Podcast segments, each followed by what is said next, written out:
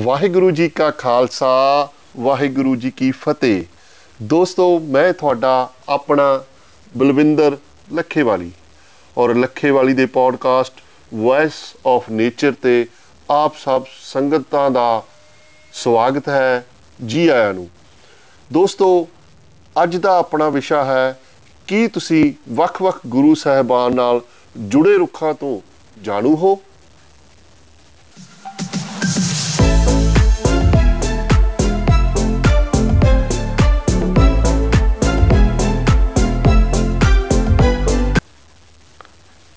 ਜੀ ਹਾਂ, ਜੇ ਤੁਸੀਂ ਵੱਖ-ਵੱਖ ਗੁਰੂ ਸਾਹਿਬਾਨ ਨਾਲ ਜੁੜੇ ਰੁੱਖਾਂ ਤੋਂ ਜਾਣੀ ਨਹੀਂ ਹੋ, ਤਾਂ ਅੱਜ ਦਾ ਇਹ ਐਪੀਸੋਡ ਵਿਸ਼ੇਸ਼ ਤੌਰ ਤੇ ਤੁਹਾਡੇ ਲਈ ਹੈ।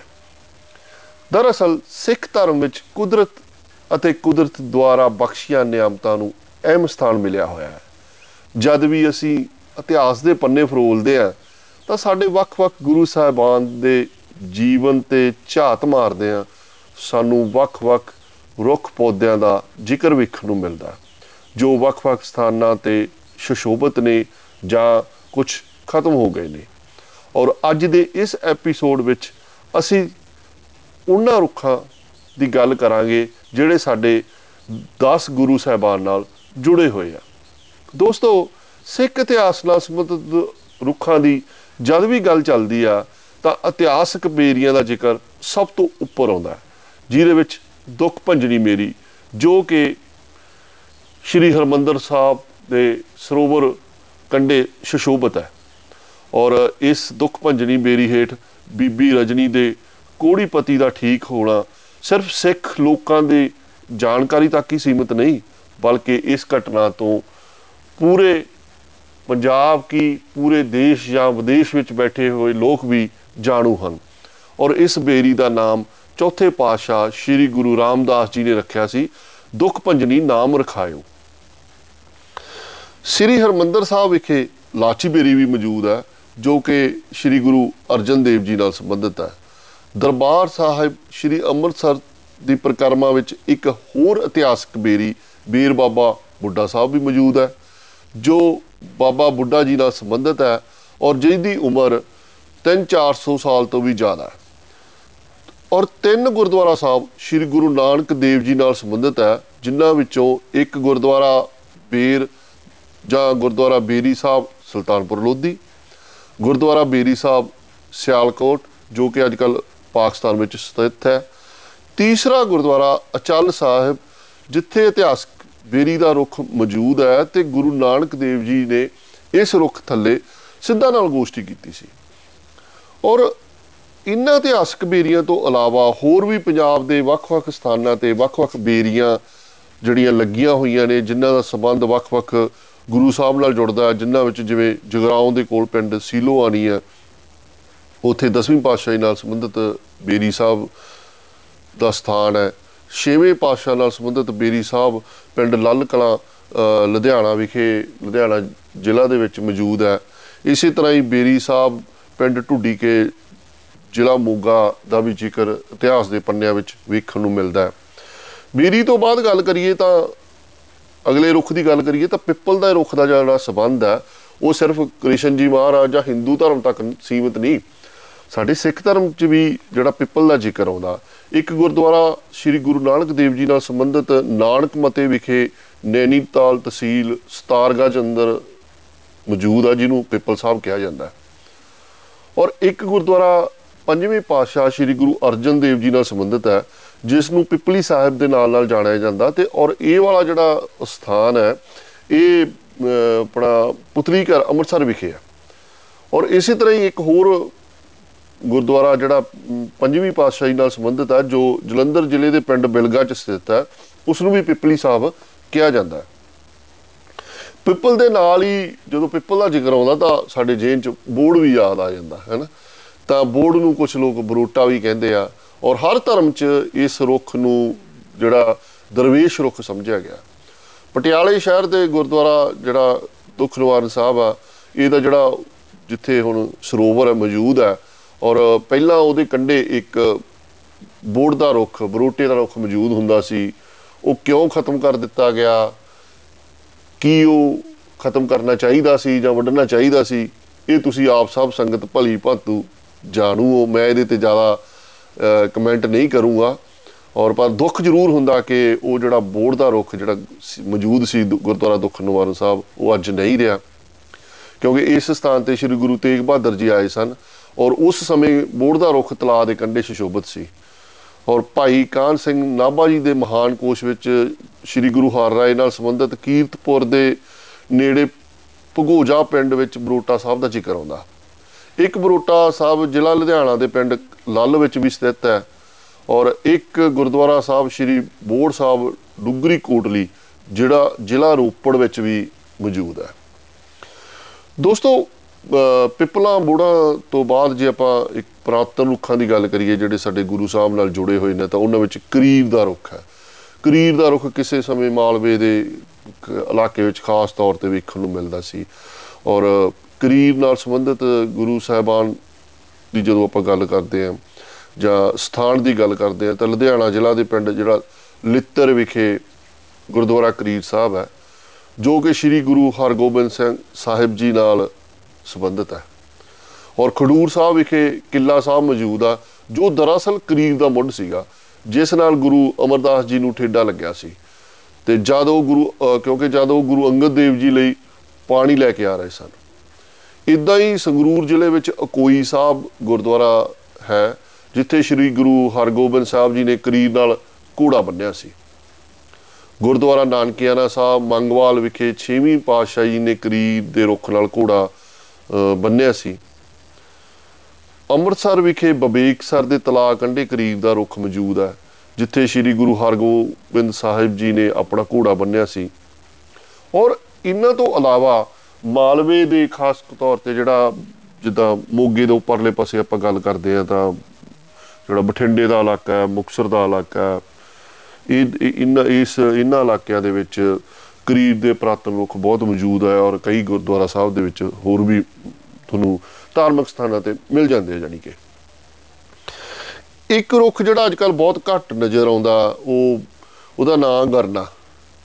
ਔਰ ਇੱਕ ਕਰੌਂਦੇ ਦਾ ਜਿਵੇਂ ਕਹਿ ਲਓ ਕਿ ਜੁੜਵਾ ਭਰਾ ਕਹਿ ਸਕਦੇ ਆਪਾਂ ਜੇ ਅਸੀਂ ਵਿਗਿਆਨਕ ਵਾਲੀ ਨਿਗਾਹ ਤੋਂ ਦੇਖਦੇ ਆ ਔਰ ਕਿਸੇ ਕਹਿੰਦੇ ਆ ਕਿ ਕਿਸੇ ਸਮੇਂ ਦਸੂਹੇ ਦੇ ਕੋਲ ਇੱਕ ਜੰਗਲ ਹੁੰਦਾ ਸੀ ਤੇ ਦਸੂਹੇ ਤੋਂ 4 ਕਿਲੋਮੀਟਰ ਦੀ ਦੂਰੀ ਤੇ ਗੁਰਦੁਆਰਾ ਗਰਨਾ ਸਾਹਿਬ ਹੈ।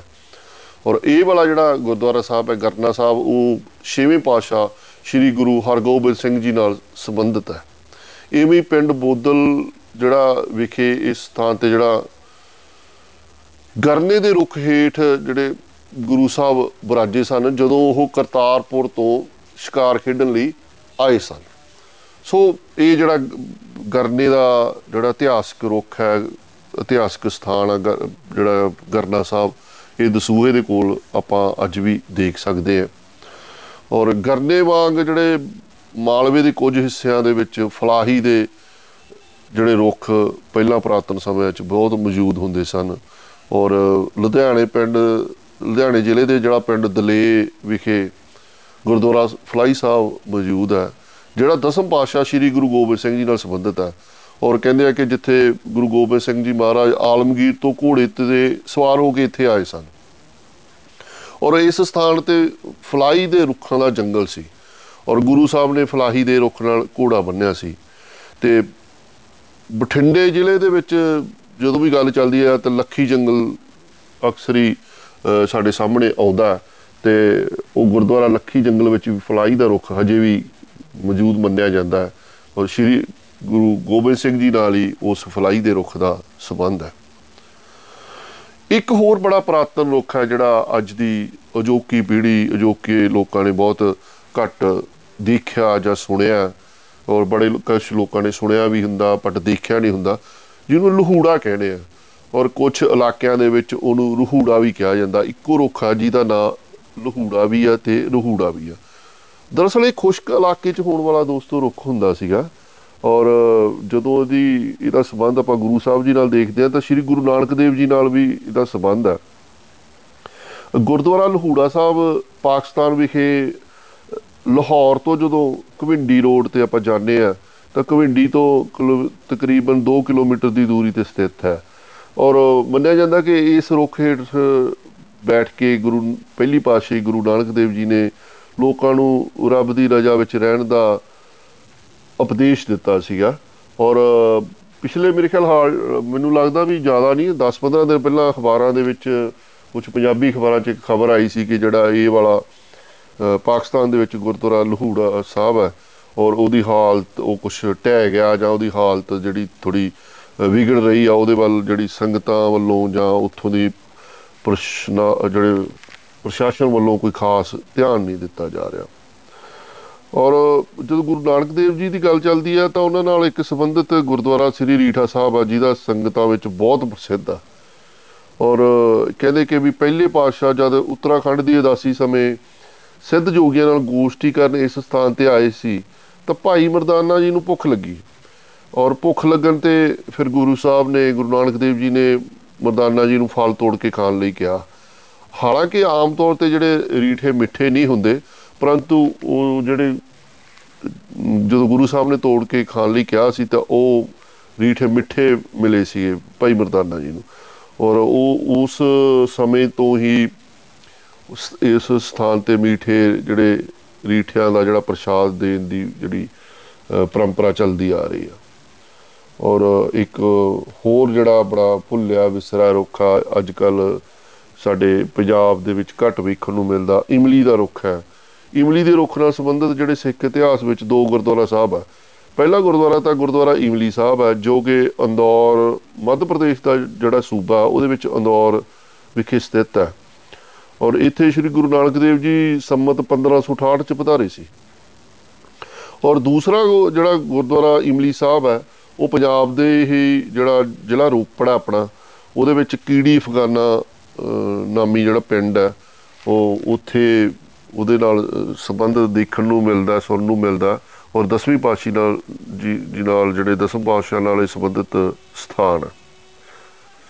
ਅੰਬ ਦਾ ਰੁੱਖ ਸਾਡੇ ਇਤਿਹਾਸ ਮਿਤਿਹਾਸ ਧਰਮ ਦੇ ਵਿੱਚ ਹਰ ਧਰਮ 'ਚ ਵਿਸ਼ੇਸ਼ ਸਥਾਨ ਰੱਖਦਾ ਹੈ।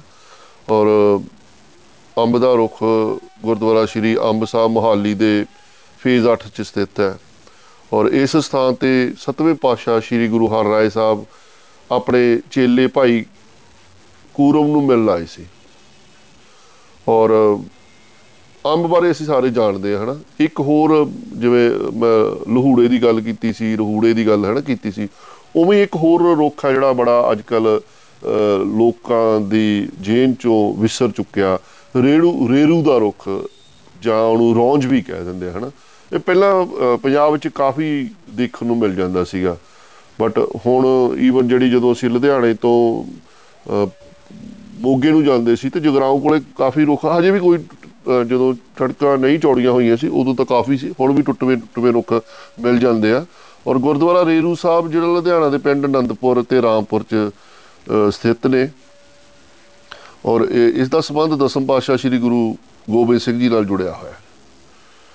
ਔਰ ਨਿੰਮ ਜਦੋਂ ਵੀ ਨਿੰਮ ਦੀ ਗੱਲ ਚੱਲਦੀ ਆ ਹਨਾ ਦਵਾਈਆਂ ਤੇ ਨਿੰਮ ਜਿਹੜਾ ਬੜਾ ਖੂਬਸੂਰਤ, ਦੇਖਣ 'ਚ ਵੀ ਖੂਬਸੂਰਤ ਰੁੱਖ ਆ ਔਰ ਬੜਾ ਵਿਸ਼ਾਲ ਰੁੱਖ ਹੁੰਦਾ ਬੜਾ ਖੂਬਸੂਰਤ ਦੇ ਨਾਲ ਨਾਲ ਦਵਾਈਆਂ ਵਾਲੇ ਉਹਦੇ ਜਿਹੜੇ ਰੁੱਖ, ਗੁਣ ਸਾਡੇ ਸਾਹਮਣੇ ਆਉਂਦੇ ਆ।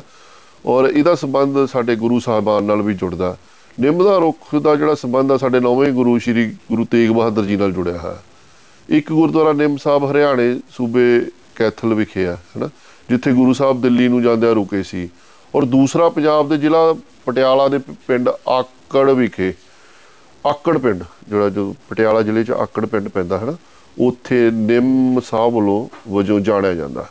ਇਹ ਸਥਾਨ ਵੀ ਜਿਹੜੇ ਨੌਵੇਂ ਪਾਤਸ਼ਾਹ ਜੀ ਨਾਲ ਹੀ ਸੰਬੰਧਿਤ ਹੈ।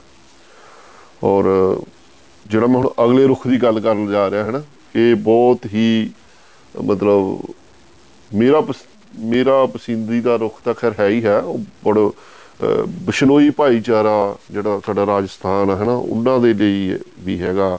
ਉਹ ਬਹੁਤ ਲੋਕਾਂ ਦਾ ਜਿਹੜਾ ਫੇਵਰਿਟ ਰੁੱਖ ਹੈ ਉਹ ਬੜਾ ਵਿਸ਼- ਮਤਲਬ ਅਹ, ਕੀ ਕਹਾਂ ਮੈਂ ਇਹਦਾ ਮਤਲਬ ਅਹ, ਬਹੁਤ ਹੀ ਜਿਹਦਾ ਮੁੱਲ ਹੀ ਕੋਈ ਨਹੀਂ ਮਤਲਬ ਇੰਨਾ ਘੈਂਟ ਰੁੱਖ ਹੈ ਹੈਨਾ? ਇਹ ਰੁੱਖ ਜਿਹੜਾ ਹੈਗਾ ਉਹ ਜੰਡ ਆ ਇਹਦੀ ਜਿਹੜੀ ਇਤਿਹਾਸ ਦੇ ਵਿੱਚ ਮਿਥਿਹਾਸ ਦੇ ਵਿੱਚ ਹਰ ਧਰਮ ਦੇ ਵਿੱਚ ਤੁਹਾਨੂੰ ਇਹਦਾ ਜ਼ਿਕਰ ਮਿਲਦਾ।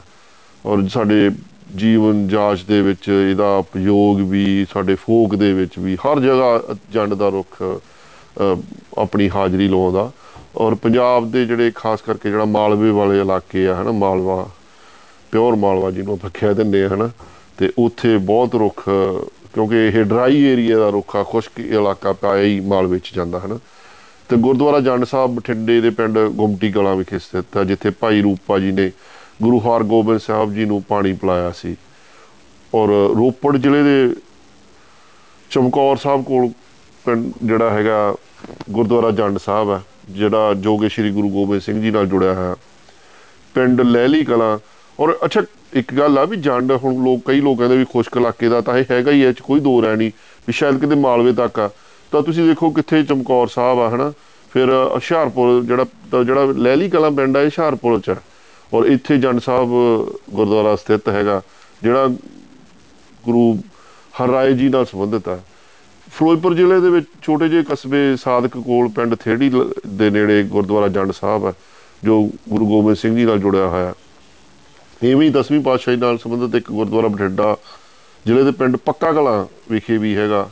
ਫਰੀਦਕੋਟ ਜ਼ਿਲ੍ਹੇ ਦੇ ਪਿੰਡ ਦੇਰੀਵਾਲਾ ਕਲਾਂ ਵਿਖੇ ਵੀ ਗੁਰੂ ਗੋਬਿੰਦ ਸਿੰਘ ਜੀ ਨਾਲ ਸੰਬੰਧਿਤ ਰੁੱਖ ਜੰਡ ਸਾਹਿਬ ਹੈ।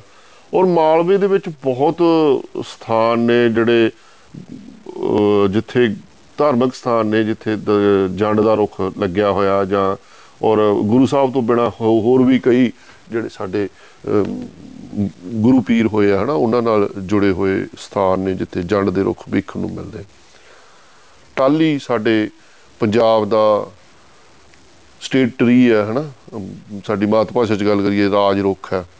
ਔਰ ਇਹਦੇ ਨਾਲ ਸੰਬੰਧਿਤ ਵੀ ਕਾਫੀ ਗੁਰਦੁਆਰਾ ਸਾਹਿਬ ਪੰਜਾਬ 'ਚ ਮੌਜੂਦ ਆ। ਲੁਧਿਆਣੇ ਦੇ ਵਿੱਚ ਖਾਸ ਤੌਰ ਤੇ ਜ਼ਿਲ੍ਹਾ ਅਮ, ਲੁਧਿਆਣਾ ਦਾ ਜਿਹੜਾ ਕਸਬਾ ਪੈਂਦਾ ਰਾਏਕੋਟ ਉੱਥੇ ਗੁਰਦੁਆਰਾ ਟਾਲੀਆਣਾ ਸਾਹਿਬ ਆ ਔਰ ਮੈਨੂੰ ਖੁਸ਼ੀ ਹੁੰਦੀ ਆ ਜਦੋਂ ਵੀ ਟਾਲੀਆਣਾ ਸਾਹਿਬ ਦੀ ਕਿਤੇ ਗੱਲ ਚੱਲਦੀ ਆ ਉਹ ਪੜ੍ਹਦਾ ਸੁਣਦਾ ਕਿਉਂਕਿ 10 ਕੁ ਸਾਲ ਪਹਿਲਾਂ ਉਹ ਸੱਚੇ ਪਾਤਸ਼ਾਹ ਨੇ ਮਤਲਬ ਕਹਿ ਲਓ ਵੀ ਸੇਵਾ ਲਾਈ ਸੀ ਹਨਾ ਉੱਥੇ ਉਹਨੂੰ ਗੁਰਦੁਆਰਾ ਸਾਹਿਬ ਨੂੰ ਹਰਿਆ ਭਰਿਆ ਕਰਨ ਵਾਸਤੇ ਔਰ ਉੱਥੇ ਉੱਥੋਂ ਦੀ ਵਿਉਂਤਬੰਦੀ ਕਰਨ ਵਾਸਤੇ ਜਿਹੜੇ ਤਲਵੰਡੀ ਸਾਹਿਬ ਦੇ ਜਿਹੜੇ ਅਹ, ਛੋਟੇ ਬੇਟੇ ਜਗਜੀਤ ਤਲਵੰਡੀ ਹੈ, ਹਨਾ? ਉਹਨਾਂ ਨੇ ਕਾਫੀ ਬੜੀ ਮਿਹਨਤ ਕੀਤੀ ਸੀ, ਉਦੋਂ ਇੱਕ ਟੀਮ ਬਣ ਗਈ ਸੀ ਕਾਫੀ। ਤੇ ਉਹ ਹੁਣ ਜਦੋਂ ਜਦੋਂ ਕਿਤੇ ਵੀ ਗੱਲ ਚੱਲਦੀ ਜਾਂ ਜਦੋਂ ਜਾਈਦਾ, ਉੱਥੇ ਬੜੀ ਖੁਸ਼ੀ ਹੁੰਦੀ ਆ।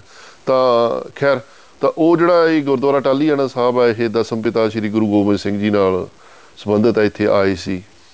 ਇੱਕ ਸੰਤੋਖ ਸਰ, ਅੰਮ੍ਰਿਤਸਰ ਵਿਖੇ ਗੁਰਦੁਆਰਾ ਟਾਲੀ ਸਾਹਿਬ ਮੌਜੂਦ ਆ, ਜਿੱਥੇ ਗੁਰੂ ਰਾਮਦਾਸ ਜੀ ਤੇ ਗੁਰੂ ਅਰਜਨ ਦੇਵ ਜੀ ਬਰਾਜੇ ਸਨ।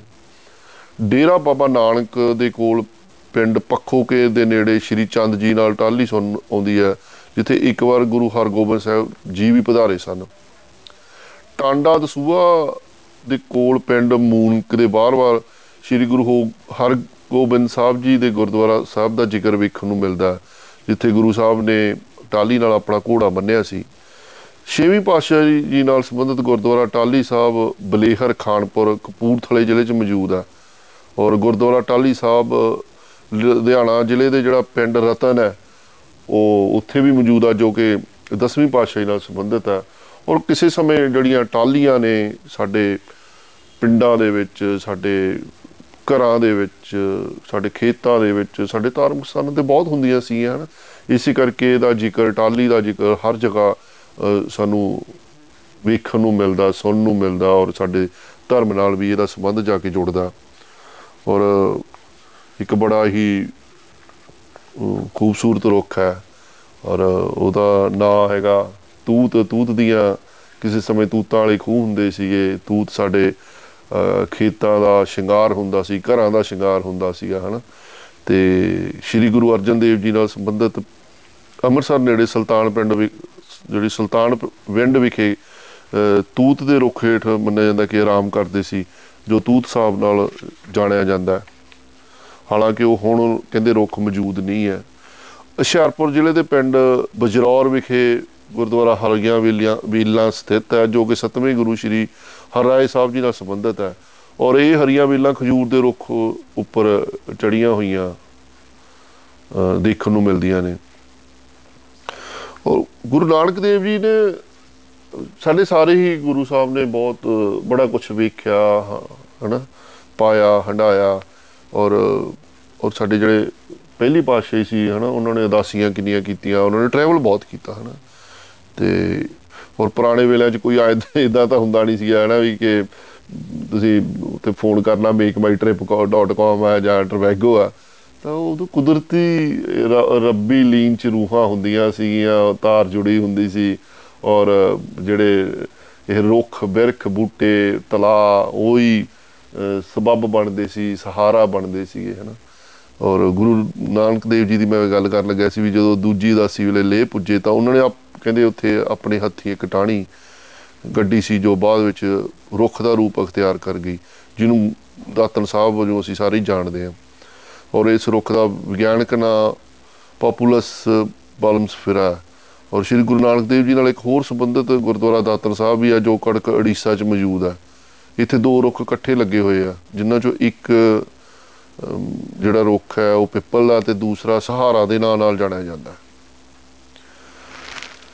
ਮਾਲਵੇ ਦੇ ਵਿੱਚ ਜਦੋਂ ਪੁਰਾਣੇ ਰੁੱਖਾਂ ਦੀ ਗੱਲ ਚੱਲਦੀ ਹੈ ਜਾਂ ਪੰਜਾਬ ਦੇ ਜਦੋਂ ਵੀ ਪ੍ਰਾਤਨ ਰੁੱਖਾਂ ਦੀ ਗੱਲ ਕਰਦੀ ਹੈ ਨਾ, ਤੇ ਉਹਨਾਂ ਦੇ ਵਿੱਚੋਂ ਜੰਡ, ਕਰੀਰ ਔਰ ਇਹਨਾਂ ਤੋਂ ਵੀ ਉੱਪਰ ਇੱਕ ਨਾਮ ਵਨ ਦਾ ਆਉਂਦਾ, ਹਨਾ? ਕਿਉਂਕਿ ਵਣ ਬਹੁਤ ਉਹਨਾਂ ਵੇਲਿਆਂ ਦੇ ਵਿੱਚ ਬੜਾ ਪੀਲਾ ਇਹਨਾਂ ਨੂੰ ਲੱਗਦੀਆਂ ਸੀ ਵਣਾਂ ਨੂੰ ਔਰ ਬੜਾ ਖੂਬਸੂਰਤ ਰੁੱਖ ਹੁੰਦਾ ਸੀ। ਹਜੇ ਵੀ ਮੌਜੂਦ ਨੇ। ਤਾਂ ਮਾਲ ਵਿੱਚ ਬਹੁਤ ਵੇਖਣ ਨੂੰ ਮਿਲਦਾ, ਜਿਹੜਾ ਦਿਨ ਦਿਨ ਖਤਮ ਹੋ ਰਿਹਾ। ਤੇ ਸ਼੍ਰੀ ਮੁਕਤਸਰ ਸਾਹਿਬ ਜਿਹੜਾ ਗੁਰਦੁਆਰਾ ਟੁੱਟੀ ਗੰਡੀ ਸਾਹਿਬ ਹੈ ਨਾ, ਦਰਬਾਰ ਸਾਹਿਬ ਵਿਖੇ, ਉੱਥੇ ਹਜੇ ਵੀ ਉਹ ਰੁੱਖ ਮੌਜੂਦ ਹੈ ਔਰ ਉੱਥੇ ਗੁਰੂ ਸਾਹਿਬ ਨੇ ਦਸਵੇਂ ਪਾਤਸ਼ਾਹ ਨੇ ਆਪਣਾ ਘੋੜਾ ਬੰਨਿਆ ਸੀਗਾ। ਔਰ ਦੋਸਤੋ ਜਿੰਨੇ ਵੀ ਮੈਂ ਰੁੱਖਾਂ ਦੀ ਗੱਲ ਕੀਤੀ ਆ, ਬਿਰਖਾਂ ਦੀ ਗੱਲ ਕੀਤੀ ਆ, ਜਿਹੜੇ ਵੱਖ-ਵੱਖ ਸਾਡੇ ਗੁਰੂ ਸਾਹਿਬ ਨਾਲ ਜੁੜੇ ਹੋਏ ਨੇ, ਕਿਉਂਕਿ ਜਦੋਂ ਵੀ ਸਾਡੇ ਗੁਰੂ ਸਾਹਿਬ ਟਰੈਵਲ ਕਰਦੇ ਸੀ, ਹੈਨਾ, ਜਾਂ ਇੱਧਰ ਉੱਧਰ ਜਾਂਦੇ ਸੀਗੇ, ਤੇ ਉਹ ਰਸਤੇ ਦੇ ਵਿੱਚ ਜਿਵੇਂ ਮੈਂ ਪਹਿਲਾਂ ਵੀ ਗੱਲ ਕੀਤੀ ਕਿ ਉਹ ਕਿਤੇ ਰੁਕਦੇ ਸੀ, ਆਰਾਮ ਕਰਦੇ ਸੀ, ਉਹਨਾਂ ਦੇ ਨਾਲ ਸੰਗਤ ਹੁੰਦੀ ਸੀ, ਜਾਂ ਜਦੋਂ ਕੋਈ ਲੜਾਈ ਵੇਲੇ ਦਾ ਜਿਹੜਾ ਹੁੰਦਾ ਸੀ ਨਾਲ ਸਾਥੀ ਹੁੰਦੇ ਸੀਗੇ, ਹਨਾ? ਤਾਂ ਸਪਾਈ ਹੁੰਦੇ ਸੀ, ਤਾਂ ਉਹ ਸਾਰਿਆਂ ਨੇ ਨਾਲ ਉਹਨਾਂ ਦੇ ਘੋੜੇ ਵੀ ਹੁੰਦੇ ਸੀ, ਹੋਰ ਕਾਮਚਾਮ ਹੁੰਦਾ ਸੀ। ਉਹ ਸਾਰੇ ਦੇ ਲਈ ਆਸਰਿਆਂ ਦੀ ਲੋੜ ਹੁੰਦੀ ਸੀ, ਪਾਣੀ ਦੀ ਲੋੜ ਹੁੰਦੀ ਸੀ। ਹੁਣ ਤਾਂ ਅਸੀਂ ਸਾਰੇ ਸਾਡੇ ਪਾਣੀ ਦੇ ਸੋਮੇ ਆ ਗਰਕ ਗਏ ਨੇ। ਕਿਤੇ ਤੁਹਾਨੂੰ ਸਾਫ਼ ਪਾਣੀ ਦਾ ਜਿਹੜਾ ਟਾਬ ਨਹੀਂ ਮਿਲਦੀ ਤਲਾ ਨਹੀਂ ਮਿਲਦੇ। ਔਰ ਜਿਹੜੇ ਕੋਈ ਹੈਗੇ ਆ, ਕਈ ਥਾਵਾਂ ਤੇ ਲੋਕਾਂ ਨੇ ਸੰਭਾਲੇ ਹੋਏ ਨੇ। ਔਰ ਦਿਲ ਕਰਦਾ ਕਿ ਦੁਬਾਰ ਤੋਂ ਫਿਰ ਸਾਡੇ ਜਿਹੜੇ ਪਾਣੀ ਦੇ ਸੋਮੇ, ਸਾਡੇ ਰੁੱਖ ਬੂਟੇ ਆ, ਉਹ ਫਿਰ ਤੋਂ ਹਰੇ ਭਰੇ ਹੋਣ ਔਰ ਮੈਂ ਜਿੰਨੇ ਕ ਮੈਨੂੰ ਰੱਬ ਨੇ ਸਮਤ ਬਖਸ਼ੀ, ਜਿੰਨਾ ਕੁ ਮੈਥੋਂ ਹੋਇਆ ਕਿ ਕਿਹੜੇ ਗੁਰੂ ਸਾਹਿਬ ਨਾਲ ਕਿਹੜੇ ਕਿਹੜੇ ਰੁੱਖ ਕਿੱਥੇ ਕਿੱਥੇ ਮੌਜੂਦ ਨੇ, ਉਹ ਮੈਂ ਤੁਹਾਡੇ ਨਾਲ ਸਾਂਝੇ ਕੀਤੇ ਆ ਔਰ ਇਹ ਗੁਰੂ ਸਾਹਿਬ ਦੀ ਜਿਹੜੀ ਕਹਿ ਲੋ ਕਿ ਉਹਨਾਂ ਬਾਰੇ, ਉਹਨਾਂ ਤੇ ਕੰਮ ਕਰਨਾ ਜਾਂ ਉਹਨਾਂ ਬਾਰੇ ਜਾਣਨਾ, ਹਨਾ ਇਹ ਕੋਈ ਮੇਰੇ ਵਰਗੇ ਬੰਦੇ ਦਾ ਵਸ ਦਾ ਰੋਗ ਨਹੀਂ ਹੈਗਾ। ਕੋਈ, ਕਈ ਸਥਾਨ ਹਜੇ ਵੀ ਜਿਹੜੇ ਉਹ ਰਹਿ ਗਏ ਹੋਣਗੇ, ਜਿਹੜੇ ਕਿਤੇ ਨਹੀਂ, ਜਿਹੜੇ ਮਤਲਬ ਉੱਥੇ ਨਹੀਂ ਕਿ ਜਾਇਆ ਗਿਆ ਹੋਊਗਾ। ਉਹ ਇੱਕ ਸੱਚਾ ਹੋਣੀ ਮੈਨੂੰ ਆ ਗੱਲ ਕਰਦੇ ਨੂੰ ਯਾਦ ਆਇਆ। ਪਿੱਛੇ ਜੇ ਅਸੀਂ ਜਿਹੜਾ ਇੱਕ ਸਾਡਾ ਪ੍ਰੋਜੈਕਟ ਚੱਲ ਰਿਹਾ ਦਸ਼ਮੇਸ਼ ਮਾਰਗ ਦੇ ਸਬਜ ਮੰਦਰ, ਦਸਵੇਂ ਪਾਤਸ਼ਾਹ ਜੀ ਨਾਲ ਸੰਬੰਧਿਤ ਜਿਹੜਾ ਅਨੰਦਪੁਰ ਸਾਹਿਬ ਤੋਂ ਅਸੀਂ ਸ਼ੁਰੂ ਕੀਤਾ ਹੋਇਆ ਸੋਚ ਦੀ ਟੀਮ ਵੱਲੋਂ ਤੇ ਅਸੀਂ ਤਲਵੰਡੀ ਸਾਬੋ ਤੱਕ ਜਾਣਾ ਤਾਂ ਅਨੰਦਪੁਰ ਸਾਹਿਬ ਦੇ ਕੋਲ ਇੱਕ ਸਥਾਨ ਦੇਖਣ ਨੂੰ ਮਿਲਿਆ ਵੀ ਸਿੰਘਾਂ ਦਾ ਡਾਕਟਰ ਬੋਰਡ ਔਰ ਉਹ ਜਦੋਂ ਵੀ ਕਹਿੰਦੇ ਕਿ ਉਹ ਦਸਵੇਂ ਪਾਸ਼ਾ ਕਿਉਂਕਿ ਉਹਨਾਂ ਨੇ ਸਮਾਂ ਇੱਥੇ ਅਨੰਦਪੁਰ ਸਾਹਿਬ ਕੋਲ ਬਹੁਤ ਬਤਾਇਆ। ਔਰ ਸੈਰ ਲਈ ਕਿੰਨੇ ਕਿਲੋਮੀਟਰ ਇਧਰ ਉਧਰ ਆਉਂਦੇ ਜਾਂਦੇ ਸੀ। ਔਰ ਜਿਹੜੇ ਸਿੰਘਾਂ ਦਾ ਡਾਕਟਰ ਬੋਰਡ ਮੈਂ ਉਹਦੀ ਵੀਡੀਓ ਵੀ ਪਾਈ ਹੋਈ ਹੈ, ਹਨਾ, ਸੋਸ਼ਲ ਮੀਡੀਆ ਦੇ ਹੋਰ ਮਾਧਿਅਮਾਂ ਤੇ। ਤਾਂ ਕਹਿੰਦੇ ਮੰਨਿਆ ਜਾਂਦਾ ਕਿ ਜਦੋਂ ਜਿਹੜੇ ਜੰਗ ਦੇ ਦੌਰਾਨ ਸੱਟਾਂ ਲੱਗ ਜਾਂਦੀਆਂ ਸੀ ਤੇ ਉਹਦਾ ਜਿਹੜਾ ਦੁੱਧ ਸੀਗਾ, ਉਹ ਉਹਨੂੰ ਮਤਲਬ ਗਰਮ ਕਰਕੇ ਜ਼ਖਮਾਂ ਤੇ ਲਾਇਆ ਜਾਂਦਾ ਸੀ ਤੇ ਵਰਤ, ਨੁਸਖਿਆਂ 'ਚ ਵਰਤਿਆ ਜਾਂਦਾ ਸੀ ਤੇ ਉਹ ਜਦੋਂ ਫਿਰ ਠੀਕ ਹੋ ਜਾਂਦਾ ਸੀ, ਫਿਰ ਉਹ ਦੁਬਾਰ ਤੋਂ ਫਿਰ ਜੰਗ 'ਚ ਜਿਹੜੇ ਸਿਪਾਹੀ ਸ਼ਾਮਲ ਹੋ ਜਾਂਦੇ ਸੀ ਹੈਨਾ ਅੱਗੇ ਆਪਣੀ ਡਿਊਟੀ ਸੰਭਾਲ ਲੈਂਦੇ। ਸੋ ਇਦਾਂ ਹਰ ਦਿਨ ਪਤਾ ਹੀ ਨਹੀਂ ਕਿੱਥੇ ਕਿੱਥੇ ਗੁਰੂ ਸਾਹਿਬ ਦੇ ਚਰਨ ਪਏ ਹੋਏ ਆ। ਪਰ ਮੇਰੀ ਆਪ ਸਭ ਜਿਹੜਾ ਇਹ ਪੋਡਕਾਸਟ ਸੁਣ ਰਹੇ ਨੇ ਔਰ ਜਿਹੜੇ ਹੋਰ ਜਿਹੜੀ ਦਿਨ ਬਦਿਨ ਸੱਜਣ ਜੁੜ ਰਹੇ ਆ ਔਰ ਬੜੇ ਸੋਹਣੇ ਲੋਕਾਂ ਦੇ ਤੁਹਾਡੇ ਸੰਗਤ ਦੇ ਜਿਹੜੇ ਰਿਪਲਾਈ ਆਉਂਦੇ ਕਿ ਤੁਸੀਂ ਇਹ ਕਾਰਜ ਸ਼ੁਰੂ ਕੀਤਾ ਔਰ ਦੋਸਤੋ, ਇਹ ਕਾਰਜ ਕਰਨ ਦਾ ਮਕਸਦ ਹੀ ਇਹ ਹੈ ਕਿ ਅਸੀਂ ਜਿਹੜੇ ਸਾਡੇ ਗੁਰੂ ਪੀਰਾਂ ਨਾਲ ਸਾਡੇ ਵੱਡ ਵਡੇਰਿਆਂ ਨਾਲ ਜੁੜੇ ਹੋਏ ਰੁੱਖ ਪੌਦੇ ਆ, ਹਨਾ, ਉਹਨਾਂ ਬਾਰੇ ਜਾਣ ਸਕੀਏ। ਜਿਹੜੇ ਸ- ਜਾਣੇ ਜਾਣੇ ਚ ਸਾਡੇ ਤੋਂ ਖਤਮ ਹੋ ਗਏ ਆ ਹਨਾ? ਤਾਂ ਪਰ ਜਿਹੜੇ ਬਚੇ ਹੋਏ ਆ ਉਹਨਾਂ ਨੂੰ ਸੰਭਾਲ ਸਕੀਏ ਜਿੱਥੇ ਖਤਮ ਹੋ ਗਏ ਆ ਉੱਥੇ ਦੁਬਾਰਾ ਲਾਈਏ ਹਨਾ? ਸੋ ਉਮੀਦ ਕਰਦਾ ਕਿ ਇਦਾਂ ਹੀ ਤੁਸੀਂ ਅਹ, ਮੇਰੇ ਨਾਲ ਸੋਚ ਦੀ ਟੀਮ ਨਾਲ ਜੁੜੇ ਰਹੋਗੇ ਔਰ ਅਹ, ਜਿਹੜੀ ਕੋਈ ਜਦੋਂ ਵੀ ਕੋਈ ਐਪੀਸੋਡ ਮੈਂ ਕਰਦਾ ਤੁਹਾਨੂੰ ਜਦੋਂ ਜੇ ਉਹ ਚੰਗਾ ਲੱਗੇ ਤੇ ਉਹਦੇ ਤੇ ਕਮੈਂਟ ਕਰ ਦਿਆ ਕਰੋ ਉਹਦੇ ਬਾਬਤ ਜੇ ਕੋਈ ਸਲਾਹ ਹੋਵੇ ਉਹ ਜਰੂਰ ਦੇ ਦਿਆ ਕਰੋ। ਔਰ ਜੇ ਬਹੁਤ ਚੰਗਾ ਲੱਗੇ ਤਾਂ ਹੋਰ ਆਪਣੇ ਜਿਹੜੇ ਤੁਹਾਡੀ ਸੋਚ ਵਾਲੇ ਹੋਰ ਸੱਜਣ ਸਨੇਹੀ ਆ ਉਹਨਾਂ ਨਾਲ ਸਾਂਝਾ ਕਰਿਆ ਕਰੋ ਤਾਂ ਜੋ ਹੋਰ ਲੋਕ ਵੀ ਰੋ- ਲੋਕ ਵੀ ਜਾਣ ਸਕਣ ਵੀ ਕਿੱਥੇ ਕਿਹੜੇ ਕਿਹੜੇ ਕਿਹੜਾ ਜਿਹੜਾ ਵੀ ਵਿਸ਼ਾ ਹੋਵੇ ਜਿਵੇਂ ਅੱਜ ਦਾ ਵਿਸ਼ਾ ਸੀ ਵੀ ਵੱਖ ਵੱਖ ਗੁਰੂ ਸਾਹਿਬਾਨ ਨਾਲ ਜਿਹੜੇ ਜੁੜੇ ਹੋਏ ਰੁੱਖ ਕਿਹੜੇ ਨੇ। ਸੋ ਇੰਨੀਆਂ ਗੱਲਾਂ ਕਹਿੰਦਾ ਹੋਇਆ ਅ, ਅੱਜ ਤੁਹਾਡੇ ਤੋਂ ਇਜਾਜ਼ਤ ਚਾਹੂੰਗਾ ਫੇਰ ਕਿਸੇ ਦਿਨ ਫੇਰ ਕਿਸੇ ਹੋਰ ਵਿਸ਼ੇ ਤੇ ਗੱਲ ਕਰਾਂਗੇ। ਤਦ ਤੱਕ ਲਈ ਹੱਸਦੇ ਰਹੋ ਮੁਸਕਰਾਉਂਦੇ ਰਹੋ ਵਨ ਸਵੰਨੇ ਰੁੱਖ ਬੂਟੇ ਲਾਉਂਦੇ ਰਹੋ ਤੇ ਵਾਤਾਵਰਨ ਨੂੰ ਬਚਾਉਂਦੇ ਰਹੋ। ਰੱਬ ਰਾਖਾ ਵਾਹਿਗੁਰੂ ਜੀ ਕਾ ਖਾਲਸਾ, ਵਾਹਿਗੁਰੂ ਜੀ ਕੀ ਫਤਿਹ।